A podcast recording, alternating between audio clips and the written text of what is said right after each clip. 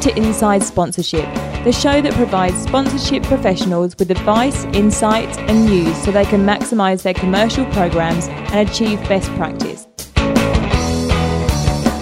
Most of us will never know the horrors of combat. Many servicemen and women suffer life changing injuries, both visible and invisible, while serving their countries. How do they find the motivation to move on and to not be defined by their injuries? How can they be recognised for their achievements? Prince Harry asked these questions following a visit in 2013 to the US based Warrior Games for wounded, ill, and injured military personnel and veterans. He was inspired to create an expanded international version. The first Invictus Games took place in London in 2014 and attracted more than 400 competitors from 13 nations.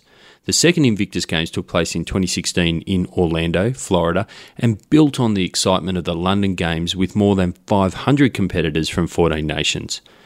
The Invictus Games demonstrate soldiers and veterans' tireless drive to overcome and the power of sport on their journey to recovery. The Invictus Games is about much more than just sport. It captures hearts, challenges, minds, and it changes lives. It's a fascinating story, and that's why I invited Tim Hodgson, Chief Commercial and Marketing Officer at Invictus Games Sydney 2018, on the show to take us inside their commercial program. I'm your host, Daniel Loyston, and welcome to episode 35 of Inside Sponsorship. It's always great to have you, the listener, even if it's just to say, Hi, I'm a listener, or enjoy the show. It's great to hear from you.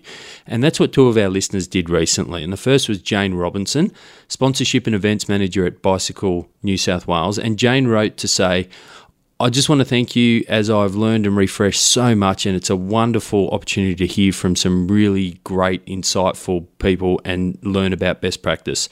Thanks, Jane, much appreciated, and I hope all is well at Bicycle New South Wales. The second put a massive smile on my face and made me laugh out loud, and, and it kind of made me walk a few inches taller with a puffed out chest. And that's because Richard Hughes, CEO of the Children's Tumour Foundation, connected with me on LinkedIn and, and sent me a very long message. Uh, and I won't read the whole thing, uh, but I have picked out one bit that I especially liked. And Richard wrote, Can I tell you, I learnt more in that hour than I have in years, and I mean that the way the information was delivered without being patronising or treating me like an idiot, and done so with some humour thrown in, was not only refreshing, but had me hanging on every word and was pitched perfectly for the audience. I even got home and told my wife about it and could not stop telling her.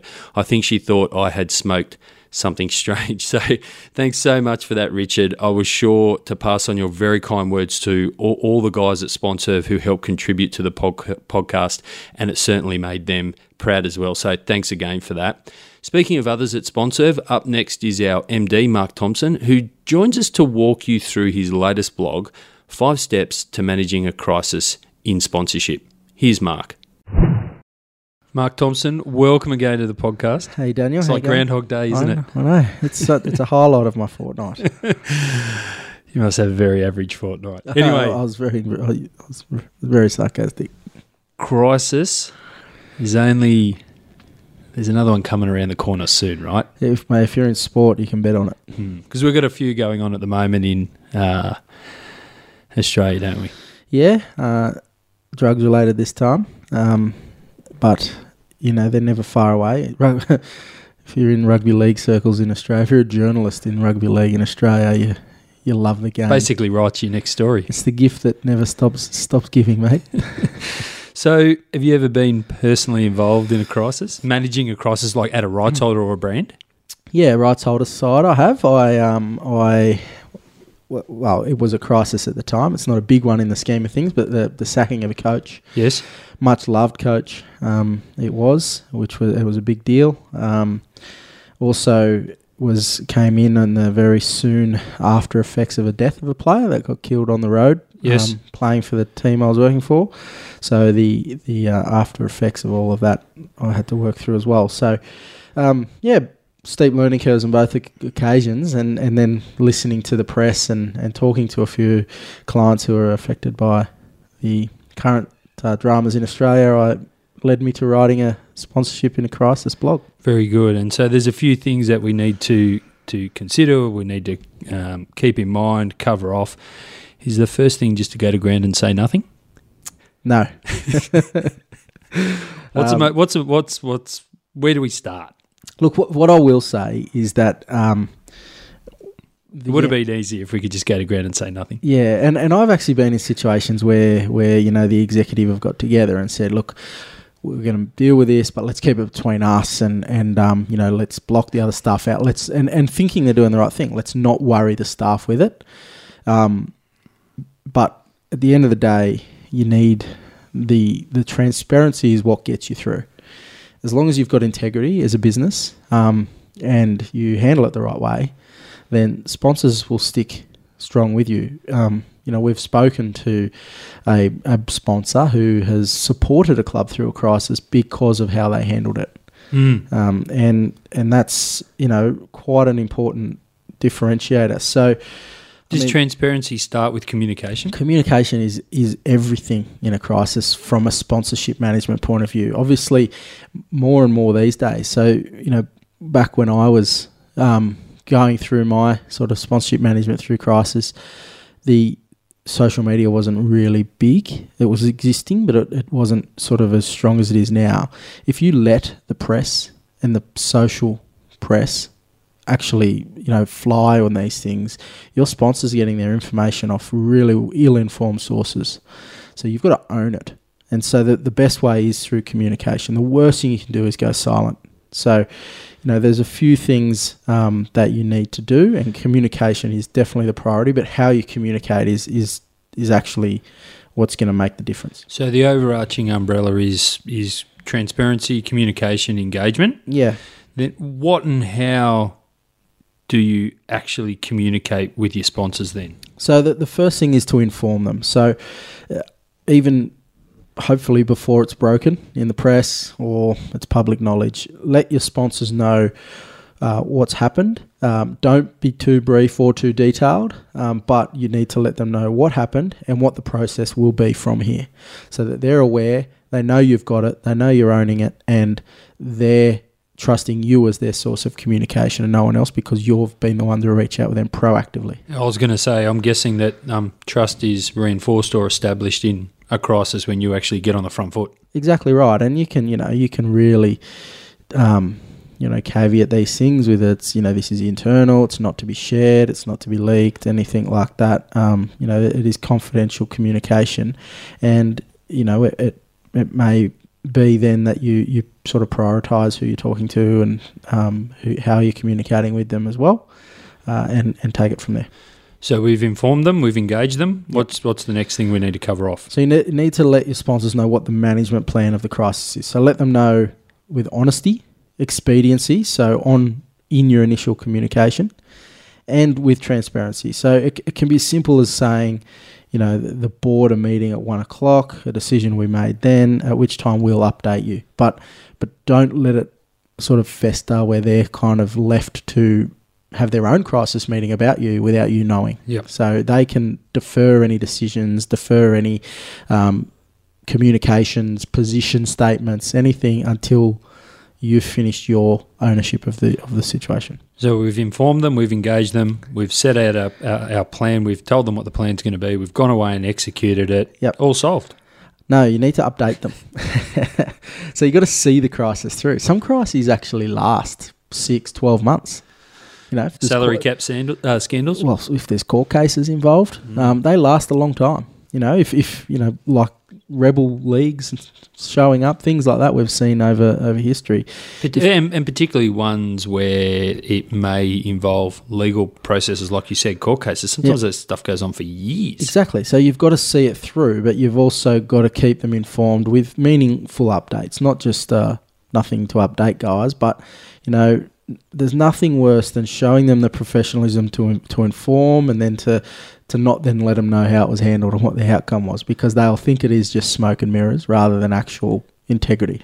So, you know, how a crisis is handled and the outcome of the management decisions, whether they're popular decisions or unpopular decisions, the wrong or the right decisions, how the process unfolded and how the management handled themselves through that is what is going to actually um, play a role in the decisions the brands make. So, talking about the brands, most of this has been we've got a crisis over here and it's external you know one way communication, i.e., we're getting on the front foot and we're informing them, we're setting a plan and we're updating them. Yep. What do we need to consider?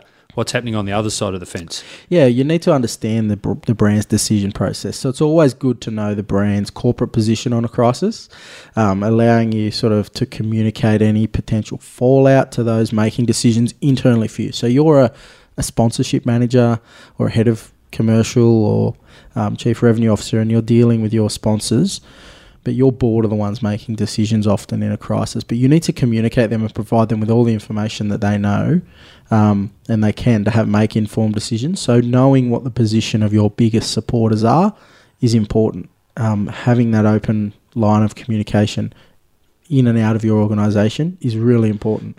So, what are some of those decisions that they're you know talking about and trying to make internally? So, brand positioning is a is a consideration for a for a, a, brand. I mean, the, the brands are either they're deciding do we do we make a public statement and take a stance on this? Do we ch- do we terminate our agreement? Do we stick strong and actually publicly support or just privately support, or do we do nothing? You know, they're the four outcomes that a brand will follow. Um, brand positioning is one of the c- sort of conditions around that decision. So, you know, is the position of the brand in the market affected by the crisis? And would the brand get more out of taking an early stance? So, some brands actually take advantage of a crisis, take a moral position, position themselves off the back of it, leverage the crisis, and leave the club out to dry. Mm. So, you've got to be aware of that. Um, the what, what the, why would they do that? Because it, surely it's not just one crisis in a in, in and one brand positioning. I mean, surely brands aren't naive enough to know that if you sponsor somebody for long enough, they're going to have a crisis at one level or another. Is it a deeper issue of it was never really working, we weren't managed f- properly for a long time, and so this is the opportunity to pull the pin where we don't look bad? Potentially, think of um, government partnerships um, anti drink driving campaigns or road safety campaigns where the message through the rights holder is to promote a positive message and then uh, an athlete gets done drink driving. The government often will terminate the contract and then say we've terminated because it's against our message. It's actually using that crisis to further promote their message. Mm there's a moral implication in that as well. So that there's obviously other factors leading to that termination, but the positioning is why their brand positioning is why they're there. And so their brand positioning is why they also leave. And we've seen that recently with a, uh, a state based uh, road safety uh, sponsorship of a football club where there'd been not just one element or one instance of a, a, a player either speeding or drink driving, there've been multiple, and, and that sponsor in the end just goes, enough's enough. Yep. Right? Like this just doesn't work anymore. Yeah, exactly right. That's exactly right. All right, so brand positioning. Impact. So has the brand been impacted directly or indirectly through the crisis? And will there be commercial implications on the brand? Now, if there's going to be commercial implications on the brand, that's bad. Hmm. If there's not going to be commercial implications and they're not directly impacted, they're probably a lower risk of of needing emergency management. But you know, there there also there is a risk there. Um, the third one is alignment.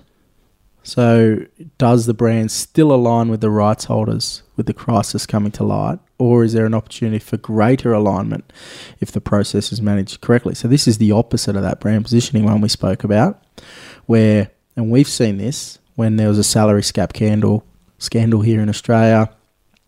One particular brand stuck strong, and stuck strong to to to actually augment their alignment with that organisation because they weren't there.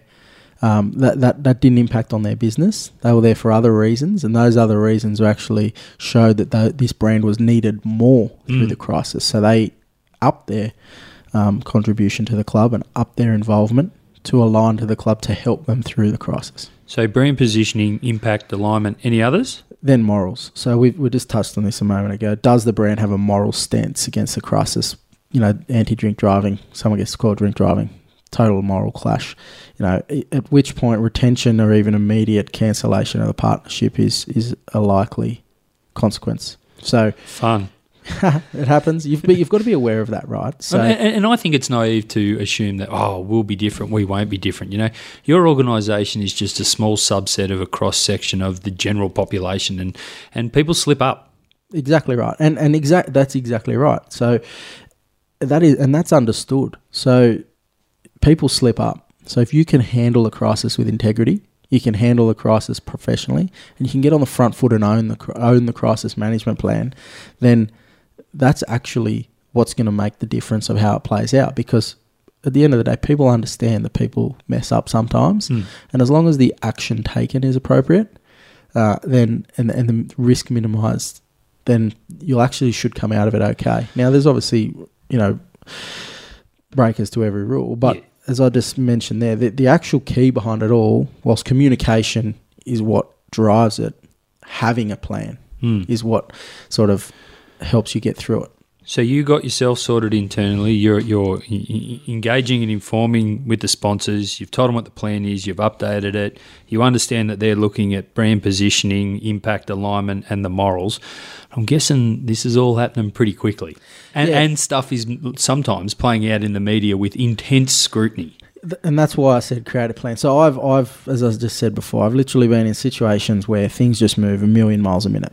You just you, you cannot get your head ahead of what's happening, and and people make rash decisions. Things are forgotten. Things get lost. People get forgotten.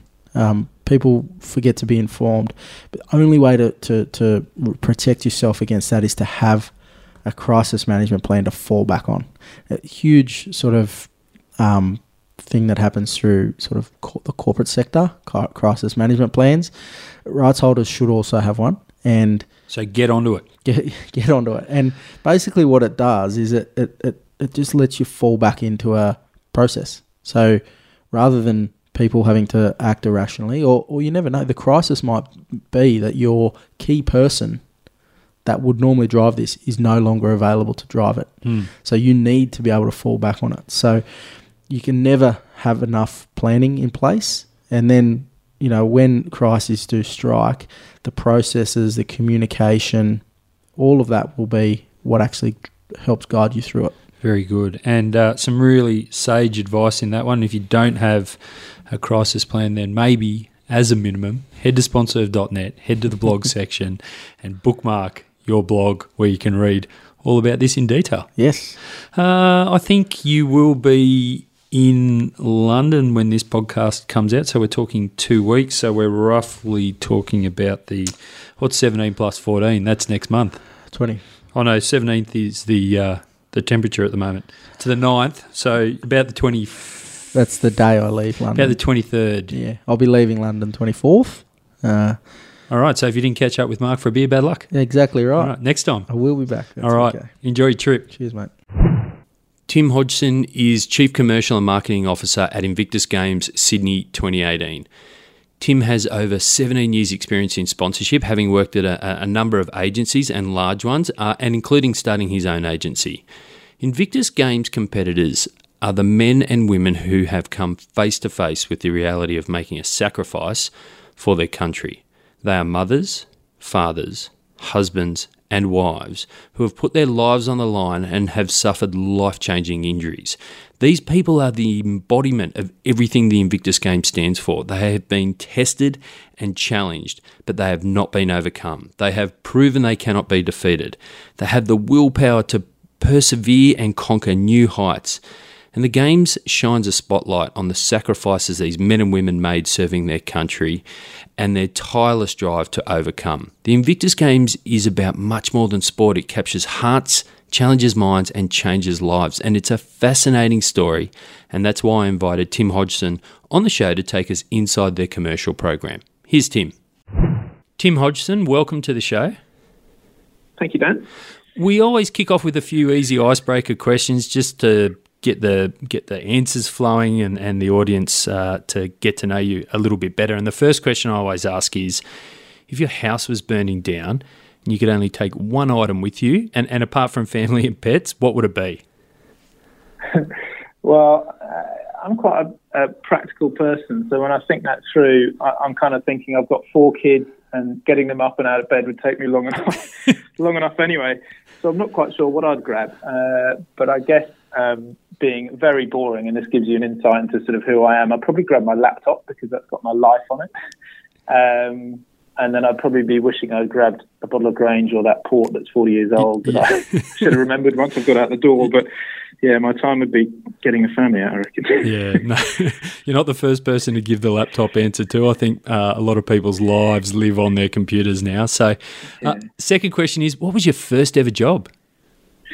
First ever paid job is actually I remember it quite well. I was uh, I don't know, I would have been 14 or something, and I was asked to go to the Oval Cricket Ground to be a model, and uh, but I didn't really know what that meant. So I rocked up, and it was for Royal Mail, and I had to swing a bat a load of times. And then I saw the picture that they took, and it was predominantly of my arse and um, of me missing the cricket ball, and it was for Royal Mail special delivery. uh. And uh, and I was paid eighty pounds for about an hour's work, so I thought I had a bit of a career going. I think that is well, definitely was the last time I was paid for modelling, yeah. and definitely no career in that direction. I've uh, I've done one modelling job as well for a friend, but that's definitely a story for another day. Um, Tim, what's been your experience in your career progression up to and including your current role now? Uh, yeah, so I was um, I used to play a lot of cricket back in the old days. Um, I played for Essex for about five years. Um, thought I might have at some stage been good enough, but I probably wasn't quite. Um, and uh, after a while, I realised that my sort of I was probably going to be a county journeyman rather than lifting the ashes for England. So um, stepped out of that um, and found my way into quite fortuitously. Uh, that's probably a longer story for another day. Into a sports marketing role, into a wonderful little agency called Activate UK, and that, and that agency used to help um, drive uh, young people into sport effectively through through corporate dollars. So if Lloyd's TSB sponsored the rugby, they would do a great uh, big um, secondary school program to get young kids playing rugby. Channel 4 and the ECB did the same with cricket. Um, and I found it a wonderful um, sort of learning place for me uh, within a passion of mine, which is sport, but learning and understanding uh, the sort of experiential marketing space. Um, and we had a saying there that was using tool as a sport for social change, which I, I kind of really liked because some of the areas that we went into in England were really deprived areas with children who lacked the opportunity to play much sport, and and it felt like uh, the organisations that were funding these programs were really kind of doing the right thing. So I like that. Um, I then moved to Australia in 2005, got an Aussie wife. Um, and uh, started here with Octagon. Um, again, sports marketing, um, maybe at the, at the, higher end, uh, more professional sports kind of area rather than the rather than the grassroots sports marketing, if you like. And we did some wonderful things in those five years I had there um, that I'll always remember and always kind of cherish. Um, things like XXXX Gold Beach Cricket, which we kind of instigated. Oh, yeah, I remember uh, that concept yeah, it was fantastic. It was it was basically you know a bunch of uh, the greatest players that ever lived going on a beach cricket tour sponsored by beer brand. Yeah. for three weeks in January, and it, it, was it was a big thing. It was produced live on TV. You know, I scribbled the rules on a piece of paper and contracted the players, and we sold it to a network, and the whole thing became, you know, um, you know, something that people talked about, and that's kind of what I loved about the campaigns that we did at Octagon and that I've tried to do ever since is produce work that people really talk about because much of a brand or marketing um, functions work is often, you know, traditional marketing that, that these days is very hard to cut through and drive an emotion with. So we used to really drive hard to make sure any any concepts that we came up with were things that people would talk around about around their dinner table kind of thing. Because um, you know then you're driving some kind of engagement levels or emotion in someone that can elicit some kind of action. So we did beach cricket. We did um, Greatest Athlete for Rexona, which was oh, a TV yeah. series um, on Channel 7 and Channel 9. Again, a brilliant, fun thing, quite challenging. We had four days a year where we could find a window that cut across all the core codes where we could get um, some of the major athletes involved where they had a bit of downtime.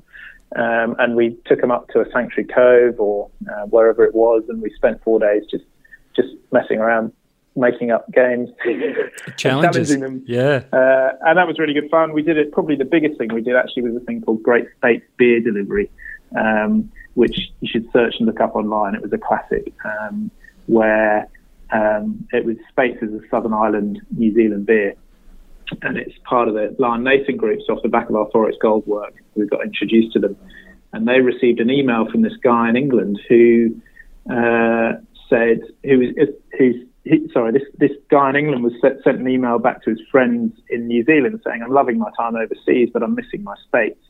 And that email found its way to the marketing department at Speight's and found its way to the creative agency and they kind of said we should be doing something with this. And they decided to make an ad out of it where the, the general sort of theme of the ad was we can't just send him some Speight's, we should send him the whole Speight's ale house. Oh. And, and in New Zealand, there, there are these iconic Speight's ale houses in the Southern Island. And we were brought into the picture to sort of help build that set for the ad. And, and we kind of said, well, don't just make an ad out of it, do it, do it for real, you know? Uh, and and they gradually bought into that idea, which upsized their budget a bit. But we ended up recruiting six Kiwis, which was like a weekend.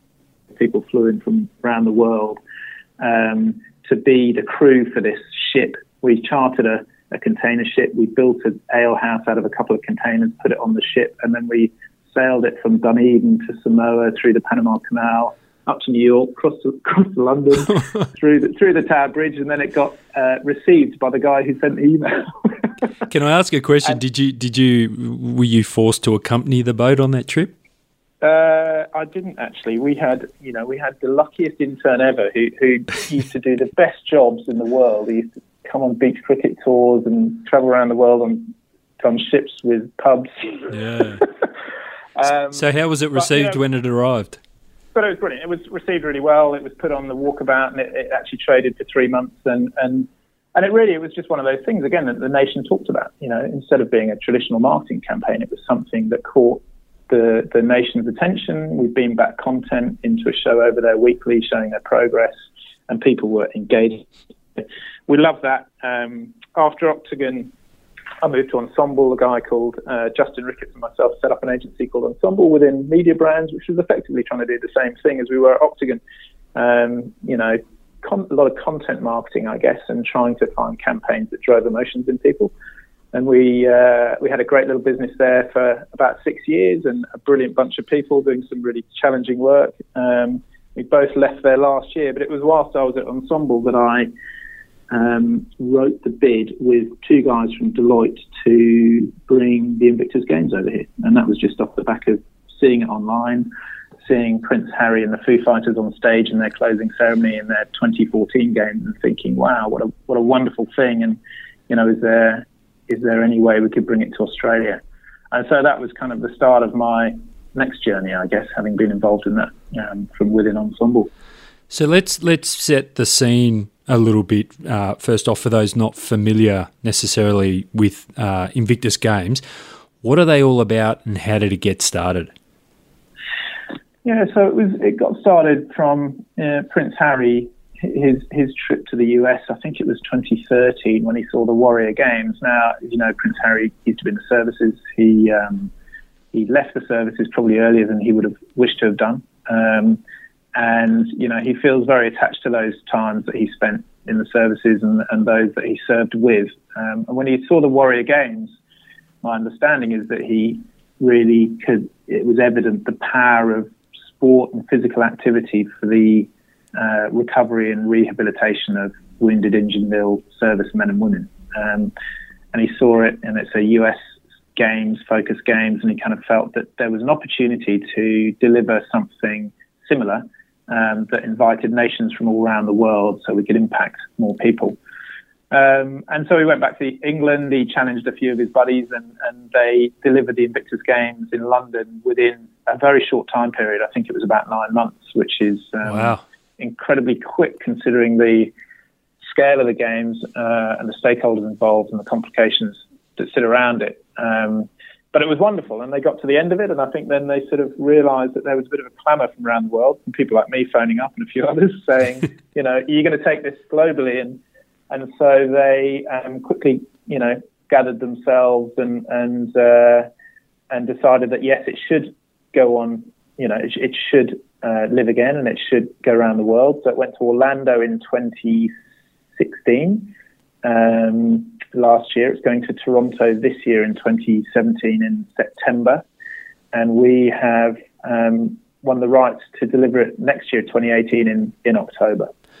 So let's talk about the, the, the growth and, and, and the progression. Obviously, you know, with nine months uh, leading, they delivered a fantastic event. But it's it's certainly, as you said, been uh, taken around the world. Um, and we know Toronto and Sydney haven't occurred yet. But what sort of competitor numbers are you projecting, um, and, and, what sort of economic impact and, and things like that does the games bring to a city? Yeah, yeah. So the numbers, I mean, it, it's it's it, they go up and down a little bit. So it's not necessarily in a massive growth trajectory. And I think one of the key um, uh, considerations is to ensure that it doesn't um, become unwieldy and, and, and, become too big uh, to allow it to continue on into the future. You know, it is it is what it is. It, it can never be an Olympic Games with an Com Games where the budget to deliver it is is so large that um, uh, that it restricts uh, the, the capability to deliver future games. So we're trying to we're trying to keep it to a sustainable size. Um, our games will have around 500 competitors here from 18 nations. Uh, each competitor gets to bring two uh, members of their family or friends with them, and that's a really important thing for us. It's not just about uh, the competitors and their own journeys to recovery themselves, um, but also about supporting their support network, if you like, um, those that have um, helped them through, you know, challenging times, whether they're um, struggling with mental illnesses or, or physical disabilities. Um, and so we, you know, truly look after and support and thank the family and friends of those competitors.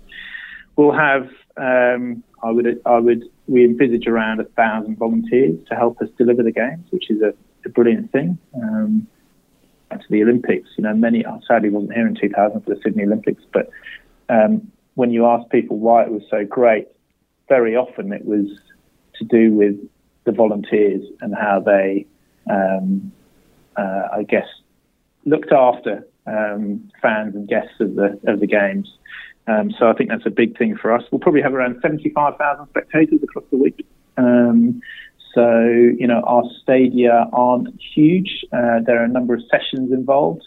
Um, it, for example, we're in, the, in, a lot of our sports, our, our, sort of marquee sports are in the sports centre out at Homebush, uh, the wheelchair rugby, the wheelchair basketball. That, that's 4,000 odd people um, per session, which will be a wonderful atmosphere indoors there, but it's not a huge number per session. Um, but across the week, we hope that 75,000 people will be able to see, feel, touch, witness the games. Um, but of course, the audience is, is, we hope is going to be much much greater. Um, we're talking to networks at the moment. Um, there's there's international interest from those nations that have hosted games already to take the games back um, from a broadcast point of view and show them in their countries. Um, so I think really, whilst the games is you know the the first ripple, if you like, of, of effect is is for those veterans that are competing. Really, it's about inspiring the broader mental and physical disability community to um, go about their recovery in the same way that the competitors are, and that is to uh, get up, get active, um, um, have a focus on a goal, and reach out to your support network are probably the key messages um, and the key inspirations that come from those that are competing in the games. You spoke uh, a minute ago about broadcasters potentially looking to take it back to past host cities and you talk about inspiring other people with disabilities. Is changing the location of the games each year mostly focused about opening up opportunities to competitors in other parts of the world, or do you find that competitors compete at multiple games? So, you know, London, Toronto, then on to Sydney. Yeah, it's a good question. I mean, I guess it's all started from the fact that, that Prince Harry wanted to take a concept uh, that sat within the US to the world. Um, and so, yes, it is about reaching and touching more people around the world. Um, and, and, actually, every host nation gets the ability to invite one new nation. Uh, so it has expanded in terms of the number of nations that have been taking part year on year. Um, do competitors compete in multiple games? Yes, they have done. Um, there's a slight uh, sort of unwritten rule that competitors shouldn't compete in more than three games. Um, and that kind of talks to the fact that um, by that time, that individual should have really uh, used um, the games as a stepping stone to something bigger and better in life, and that's what they're for. Um, it's about um, it's about ensuring that um, you use the power of the games and the opportunity that's given to you and uh, through training and being part of a team and representing your country again to actually rehabilitate and reintegrate back into society. So once you've competed in the Invictus Games, you're always, you know, part of that part of that amazing family that's that's competed. But I think, you know, after a little time, you're going to find another role within the games to support those that are that might benefit more from being part of the next games, if that makes sense. Yeah, absolutely. I think that's a, a fantastic way to, to put it, and a real onus on mm. the competitors that you know their recovery is a journey. Uh, yeah. Are you allowed to share who Australia is going to invite to the games? Um, no, I'm okay. not actually. Fair enough. it's just it's just being finalised at the moment, so it will be, I'm sure, announced in the coming weeks or, or months or so. No. Um, but I can't can't quite yet. No problem. Uh, Invictus Games is an event-based partnership model. Are the partnerships carried across from games to games, or the, or, or is it really just a start a game with a with a, a blank slate or a clean slate and localized by the host nation? Yeah, a bit of both. Um, so there are some partners who have been with the game since 2014 that are hopefully going to come on board here in Sydney um, and have been involved in Orlando and will be in Toronto. Um, and I guess each games, it, it, you know, it feels like there's one or two new partners that come on board that then look towards the next games or having a longer term partnership globally with the games. So that's really great. Um, it kind of brings um, you know a nice foundation of partners who have uh, a, a, great kind of global um, alignment, uh, knowledge base from previous games, and a real passion for what the games is all about and the purpose and the gender items that sit behind it. But then, of course, we're you know we're looking to global part, uh, sorry, local partners to help um, uh, fill fill the gaps in the in the sponsorship tiers, I guess. Um, and that's what, where we're looking at the moment. So we've been going really as a, as a local organising committee since about the end of January, and we've had some wonderful conversations in the last four months or so. Um, and hopefully we'll be able to make some really positive announcements about um, in relation to, to, local partners that are going to be coming on board for our own games, which will be brilliant. And, yeah. and a number of those may well then go on and sponsor or be a part of uh, the games over in, in London that, that will come after our games. Certainly sounds like you're making significant progress on on that front. How do you go about researching prospective sponsors? What are some of the steps and, and, and what are you trying to understand before you go and speak to some of those partners that might be, as you put it, filling the gaps a little bit? Yeah, I think it's it's about it's about having for me, you know, put it really simply, it's about um, finding partners that are aligned in purpose in some way, shape, or form. Um, now, there's there's some obvious and some less obvious ones, but um, I think you know from a purpose point of view, if you look at what we're really trying trying to achieve, we're trying to uh, support that rehabilitation and reintegration um, of, of, our, of, our, veterans. Um, underlying that, there are some longer term legacy initiatives that we are hoping uh, to instigate, support, drive uh, that will ensure that we have a really long-term impact beyond the games. So we're so we're a local organising committee that will effectively, you know, um, wrap up or, or, certainly change shape post our games in, in November 18. Um, but if there's really going to be some great long-term impact that's driven off the back of this brilliant opportunity that we've got, it's actually got to be driven by our partners. So they've got to want to do it, and they've got to be got to have some kind of focus on you know on, on driving that impact. And and the areas that we look at are there's there's there's a you know mental health issues are, are high on the agenda in Australia at the moment, not just in veterans, but it's a significant challenge with veterans, particularly with PTSD. but in broader society. I mean, there's been a lot on TV recently about Olympians or sports people that are that um, struggle uh, when they're coming to the end of their career or, or coming back from the Olympics. Um, and first responders, very similar issues um, with PTSD, uh, and and you know the broader community. And so, if we can use the games to inspire and drive awareness of um, mental health challenges um, in the community and and and the, the challenges of physical disability, I think that would be a great thing. So we're looking to partners who, who can help us uh, raise the profile of, of those agenda items adaptive sport. We are a sports program, so so those that are interested in helping us drive more people into adaptive sports, um, you know, we are really all about the power of sport. Um, that's where the game started. So there's a brilliant adaptive sports program that's run from within uh, the ADF, um, and it's only started recently. So they have you know a certain number of uh, people registered to that program, but we want to really help boost those figures moving forwards drive awareness of that program.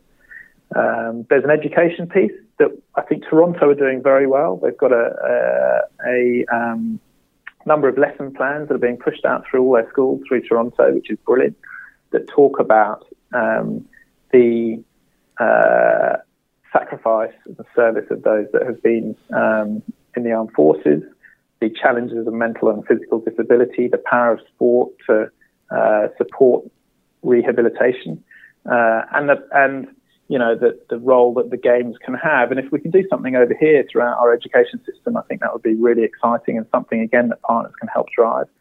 And finally, actually, one of the really one of the areas that a lot of our corporates are are quite involved in and invested in is is helping um, find uh, meaningful employment for um, our veterans, and that that's a key piece for reintegration. So ensuring that um, those that have served have uh, the ability to upskill, uh, re-educate, um, understand their transferable skills, and find meaningful roles that um, give them a focus, you know, and, and feel part of the community again is is key. And there are some some a, a number of big initiatives that are that are happening at the moment within the corporate world that will be announced quite soon that align very closely to one of the core um, legacy initiatives, you know, that we want to help drive and leave behind through the game. So finding that purpose alignment, I think, is is really important.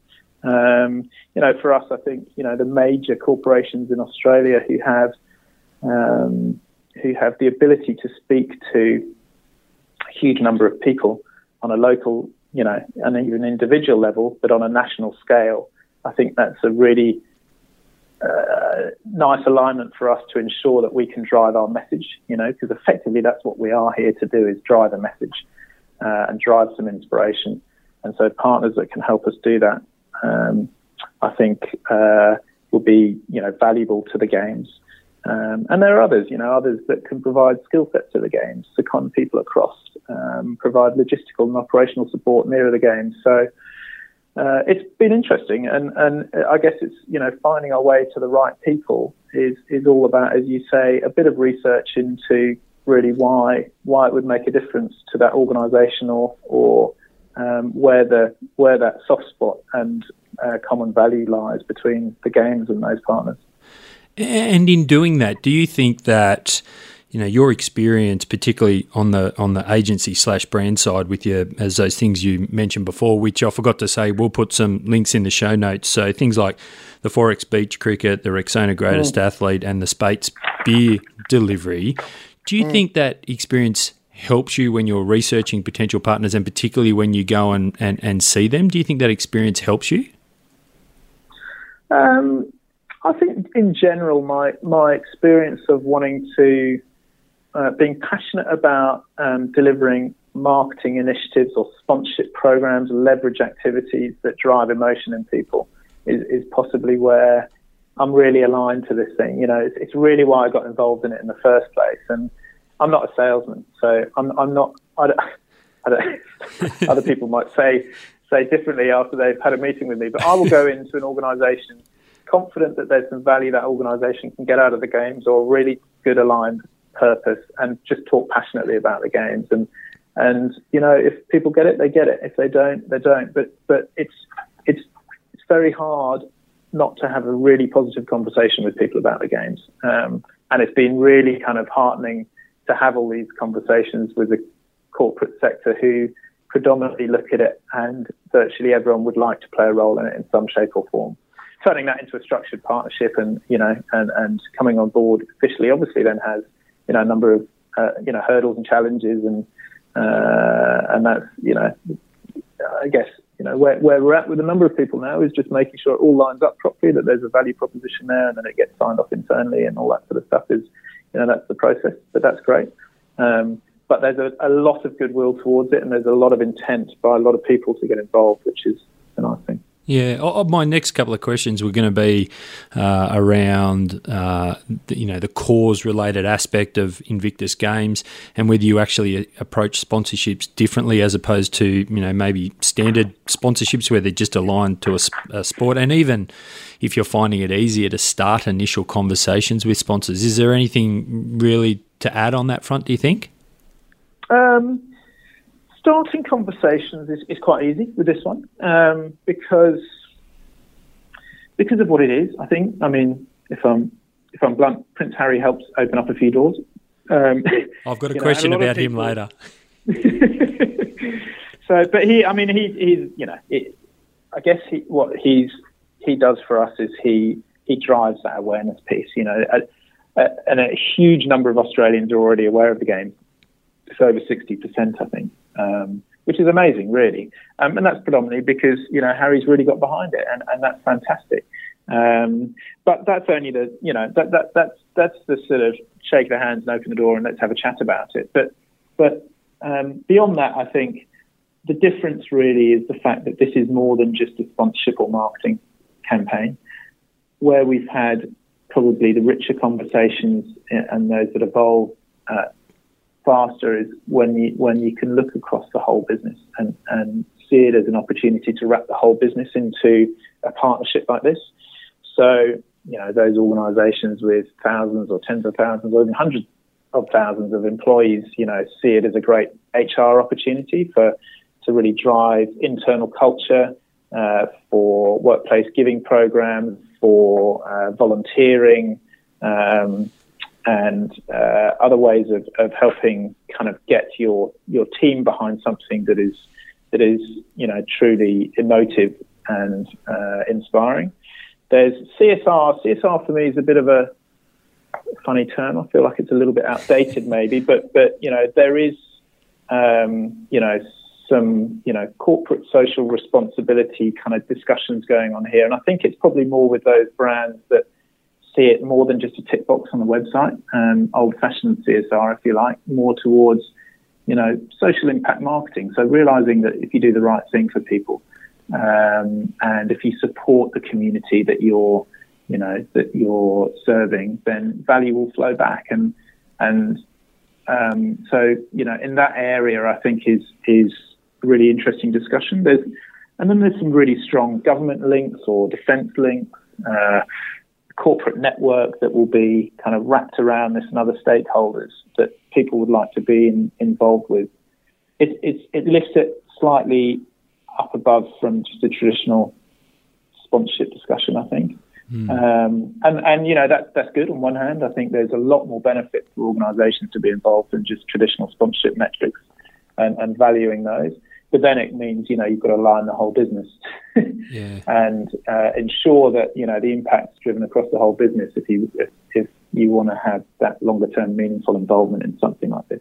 Yeah, I think the thing that strikes me there as you talk is that, and you talk about traditional sponsorships, is that sometimes they can be, and that's okay if it delivers what the sponsor and, and the rights holder wants, but they can be seen as very transactional. I'm guessing that there would be very few what we might call transactional sponsorships around Invictus Games. Yeah, that's right. I think it's, um, you know, tangible versus intangible value, isn't it? And, and there's there's some tangible value in this.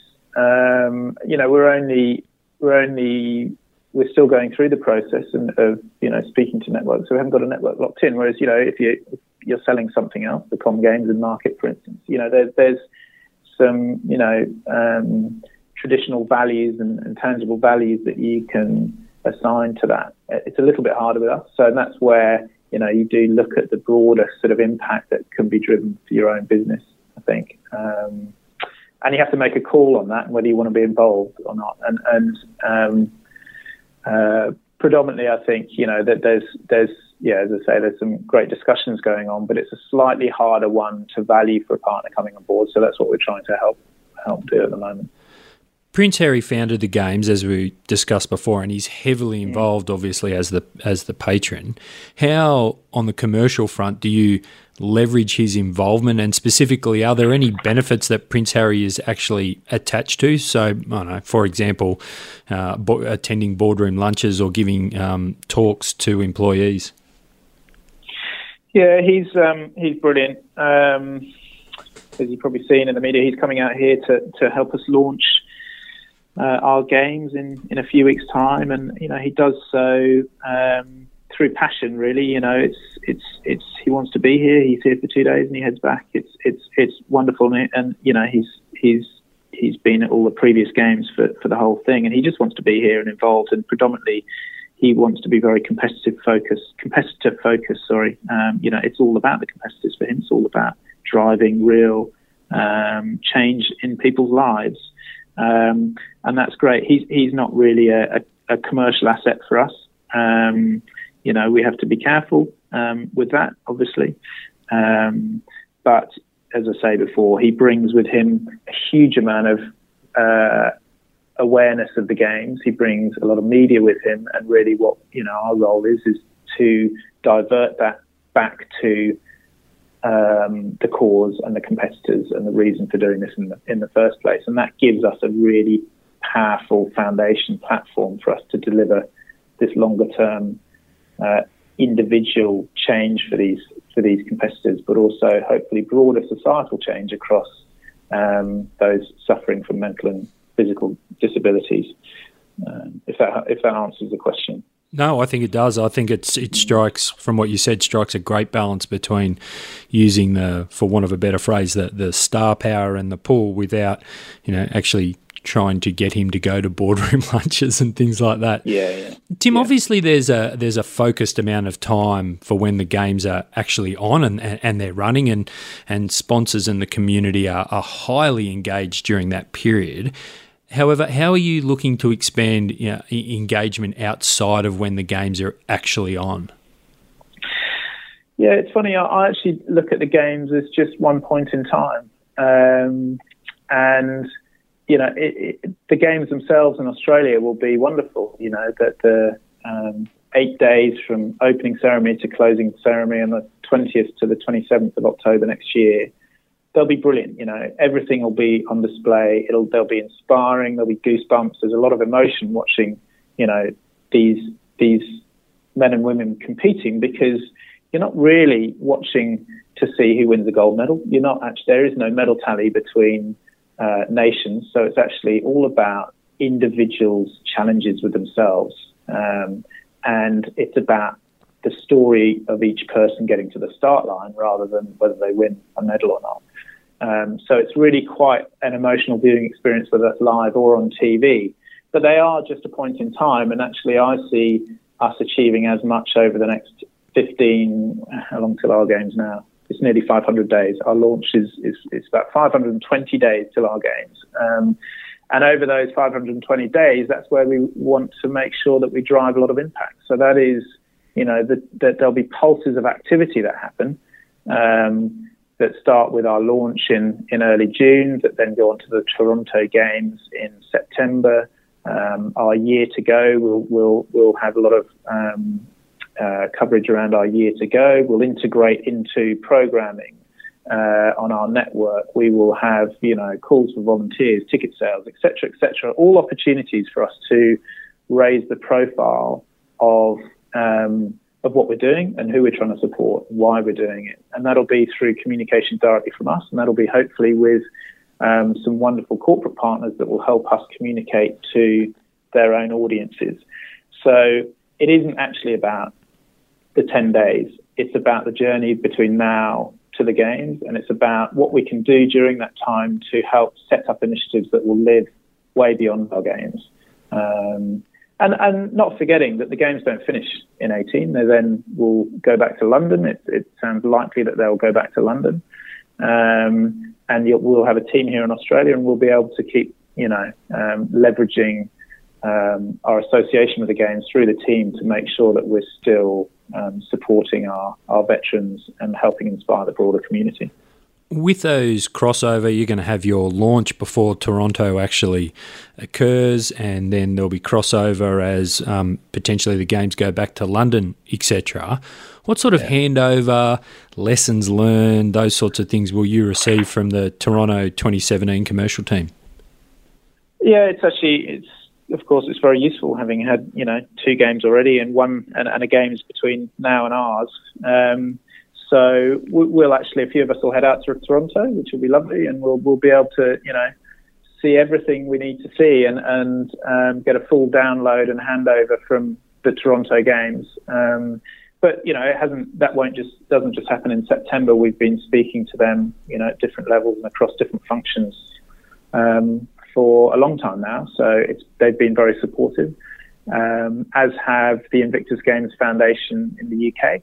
And so they we tap into the Invictus Games Foundation to to to pick up on key learnings and thoughts and and you know pick brains and bounce ideas off them to ensure that we're on the right track. Um, and you know, so it's it's nice from that point of view that we're not the first, and there's still and there's there's actually a physical games for us all to go and see uh, and learn from between now and ours, uh, and it's a it's a key part of key part of our planning really, and, and we're you know actually planning our trip to Toronto quite carefully to make sure that we learn everything we can, bring back all the great bits, uh, and learn from those uh, little bits and pieces that we could tweak up for our games or, or localize in a different way to Australia. All very exciting. Tim, if people want to get in touch with you and find out more about Invictus Games, what can they do? Uh, I'd love to hear from anyone who'd like to be involved. Um, what is the best way? LinkedIn is often the easiest way uh, to drop me a message on LinkedIn. Uh, my email address, if you can remember it off here, is thodgson at invictusgames2018.org. Uh, they're probably the two best ways. But yeah, it would be wonderful to hear from anyone who has an interest in the games, you know, whatever that may be, um, because we are trying to be as inclusive as we possibly can. We're only a small team, so it's it's sometimes hard to get back to everyone quickly because this thing does draw people into it, which is the, one of the brilliant things about it. Um, but we will endeavour to do so. Our team is growing, and and yeah, love to hear from anyone who's who's interested or passionate about the games and the cause that we're trying to support. Tim Hodgson, Chief Commercial and Marketing Officer, thank you so much for taking us inside sponsorship at Invictus Games. Thank you very much, Sam. Appreciate it. Cracking interview that one, and luckily enough, next year's games are in Sydney, very close to Sponserve HQ. So I'll be sure to be making an effort to get along and experience as much of uh, the wonderful event that I can. Thanks again to Tim for spending some time with us. Tim is extremely busy, and it took us a little while to uh, tee up and find a time that worked for both of us. But I'll I think you'll agree it was definitely worth the wait. Now, Tim mentioned a, a, a few cool brand partnerships and activations that he's been a part of, uh, including XXXX Beach Cricket, Rexona Greatest Athlete, and Speight's Beer Delivery uh, that uh, you would have heard in the interview. Um, and if you want to find out more about those, uh, just head along to sponserve.net because I put links and embedded videos uh, to those projects in the show notes for you so that you can check them out. Thanks again to Jane and Richard for getting in contact and saying hi. Very much appreciated. And if you yourself haven't sent us a message, then please do so. We just love to hear from you and find out whereabouts in the world you are listening to the show. If you want to connect with me, you can do so on LinkedIn. Just search for Daniel Oyston or drop me an email at daniel at sponserve.net or on Twitter using the handle at sponserve. And of course, you can connect with Mark Thompson on LinkedIn or email Mark using mark at sponserve.net. And lastly, if you haven't already, do us a favor, head along to iTunes and leave us a review. It certainly makes us feel special, but more importantly, it helps others just like you find the show and, and learn from others in the industry. And that's what this show is all about. Until next time, I'm Daniel Oyston. Thanks for listening to Inside Sponsorship. Thanks for listening to the show. For more episodes, blogs, and resources, head to sponserve.net or search for Sponserve on Facebook, Twitter, or LinkedIn.